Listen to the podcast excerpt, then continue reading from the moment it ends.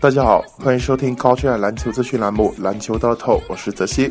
北京时间周三八点三十分，NBA 常规赛东部赛区的较量，热火坐镇美航球馆迎战雄鹿。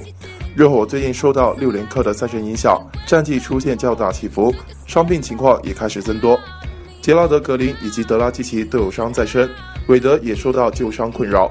上一场大比分不敌雷霆，结束客场之旅。比赛过程中，球队体能受到很大影响，轮换阵容人手不足，无法展现出高水平的对抗。尤其以波什的表现最令人失望，手感糟糕的他全场只有十二分进账，单单依靠韦德和怀特塞德的发挥无法扭转颓势。雄鹿最近战绩有所回暖，近四场赢下其中三场。主帅记得让米德尔顿作为得分后卫的调整非常成功。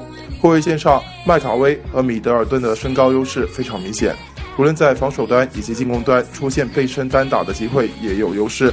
这种策略也成功激活了其他队员的积极性。全队效率值都有所提高。本场面对缺少德拉季奇的热火后场，他们依旧拥有更强的冲击力和身高优势。本场热火主让五点五分开盘，热火整体实力虽在雄鹿之上，但近期状态不理想。回到主场，希望能够有所恢复。而雄鹿队休息时间比热火更多，体能优势也将更加明显。